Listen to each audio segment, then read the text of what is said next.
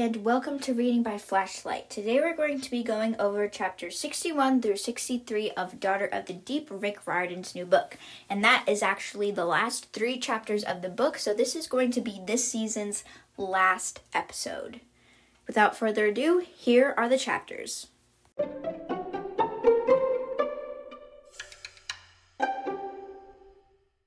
So, the answer is a dinner. The answer is always dinner.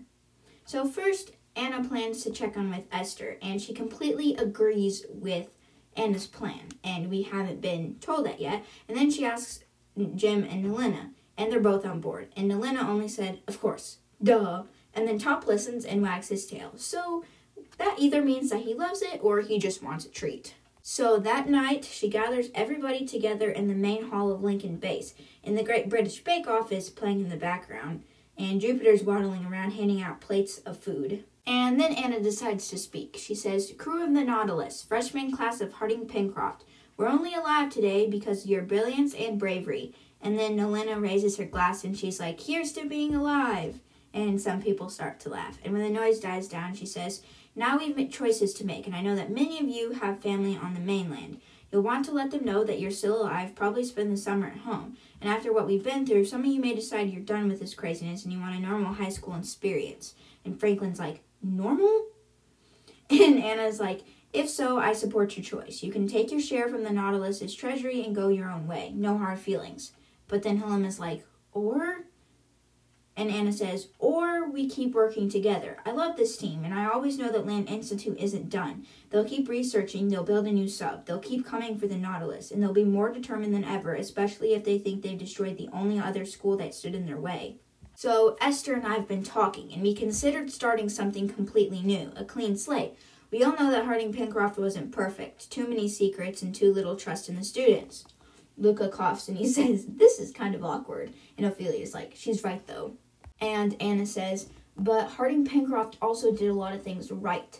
Nemo chose them to carry on his legacy, and I don't want to throw out 150 years of tradition. Besides, we're going to need new generations of students to help keep LI at bay, and those students are going to need training.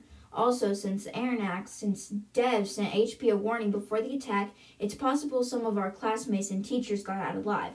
If so, they may be in hiding, afraid for their lives, and we're going to need to find them and help them. And we have, well, almost unlimited funds. Because of all that, Esther? And then Esther stands, and her face is completely red, and she's like, I want to rebuild Harding Pencroft. And then Nelinha says, volume, and she's like, sorry. And then Nelinha says, no, I mean, say it louder. And then Esther screams from the top of her lungs, I want to rebuild Harding Pencroft. And then everyone shouts and cheers, and sharks are pounding their fist on the table, much to the annoyance of Jupiter, who is trying to serve the tiramisu. And so Esther's like, it won't be exactly the same. And Elena's like, you can bring down the volume now. And she's like, we'll have better defenses. Maybe we won't build cl- quite so close to the cliffs. And lots of people were nodding at that.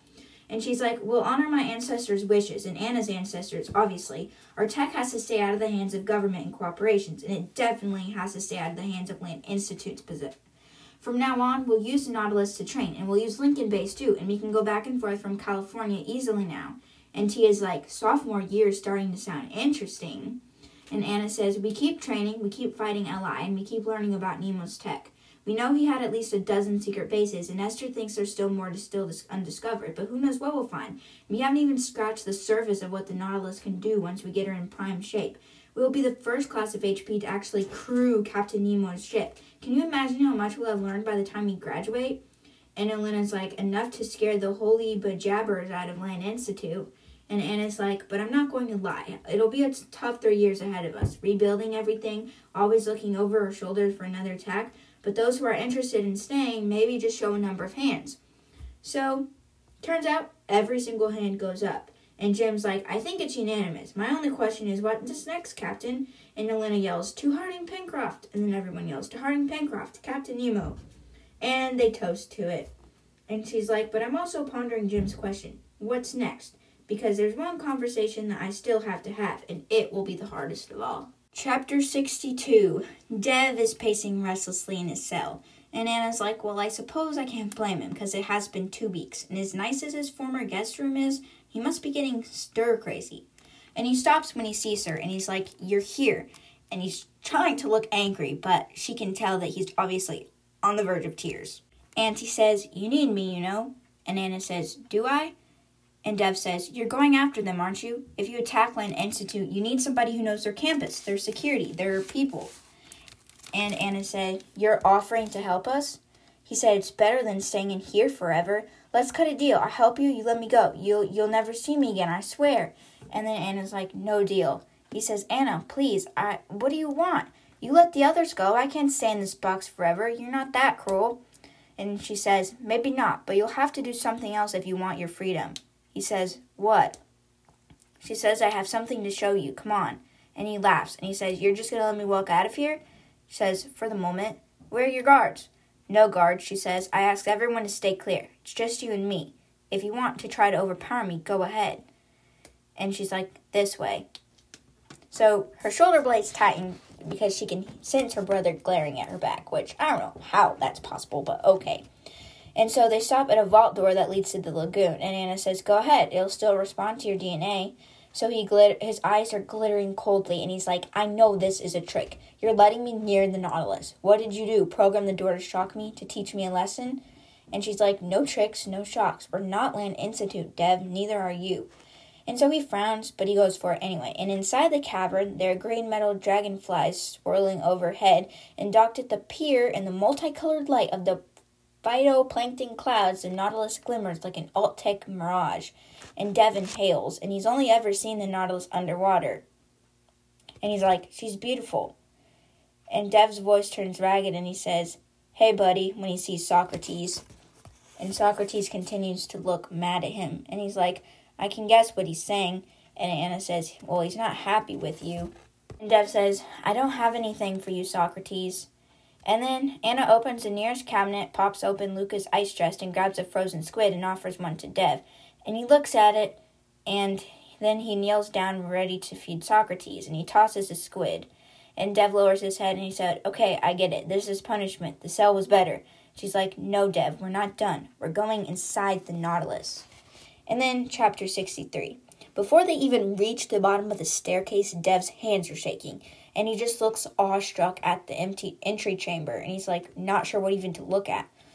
And so Anna addresses the Nautilus and she's like, Nautilus, this is Dev. I told you about him. And then Dev stares at her and he's like, What are you doing? And he's like, The ship is voice controlled? And she's like, No, Dev, she's not controlled at all. She's alive. And Dev's like, Alive? That's not. And then the Nautilus shifts under our feet. A subtle message like, Listen to your sister, boy. And then Anna says, Come. And Dev's like, Why are you letting me see this, Anna? Is this my punishment? And she says, I wanted you to meet her and also to show you something. Nautilus has heard about you. You're a Dakkar. If you like, you can try to give her an order. And he said, Nautilus, I'm Dev Dakkar. I was supposed to be your captain. Will you die for me? Nothing happens. And then Dev's like, You locked me out? And Anna's like, No, the Nautilus just doesn't trust you. You insulted her, tried to capture her. And he frowns and he's like, Anna, I know the story. The ship killed our parents. And then Anna said, The ship was left sitting at the bottom of the lagoon for a century and a half. She was angry and only half functioning, and she lashed out. Now she's grieving just like we are. And Dev said, Grieving. Have you really forgotten the ship? Forgiven it? And she said, I'm still working on it. Nautilus, take us to the bottom of the lagoon, please, and show us the gardens. And then immediately the engines hum, everything begins to work. And Dev's like, Where are we going? And she says, We'll see. And so she walks to the prow to stare at the windows, and Dev joins her. And they watch in silence until the Nautilus comes to a stop hovering in the deep. And they switched on the forward lights, and there's a seascape of thousands of different marine plants orchids of kelp. There's purple moss, there's bright green sea grape bushes, all these sort of stuff. And Dev's like, It's beautiful. And then it says, The gardens are where our parents found the Nautilus. It's also where Luca and Ophelia scattered the ashes of the dead. Prince Dakkar is here, and Mom and Dad are too. She said, We never got to say goodbye properly. I thought you might want to. I know I do. And so the trembling becomes too much for him. He falls to his knees. He begins to shake and cry, letting out years of anger and sorrow. I hope he's letting out some of his bitterness, too. I remember a little boy dancing through the botanical gardens with his sparkler on a summer evening. I remember my parents sitting together, looking out contentedly over sunflowers and baby blue eyes. I can't trust Dev. I don't know if I'll ever be able to, but I do love him. He's still my brother. Maybe he can start to realize what he has done and how far he needs to climb to come back to me. I have to be strong for him as I was for my crew. I kneel over him as he cries, and I watch the flowers of the sea changing color in the light of the Nautilus.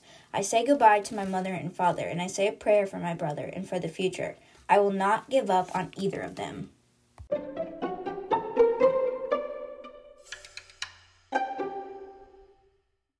Hey guys, before you go move on to your next podcast or eat your lunch, make sure to check out the bio of the episode where you can find a link to support this podcast.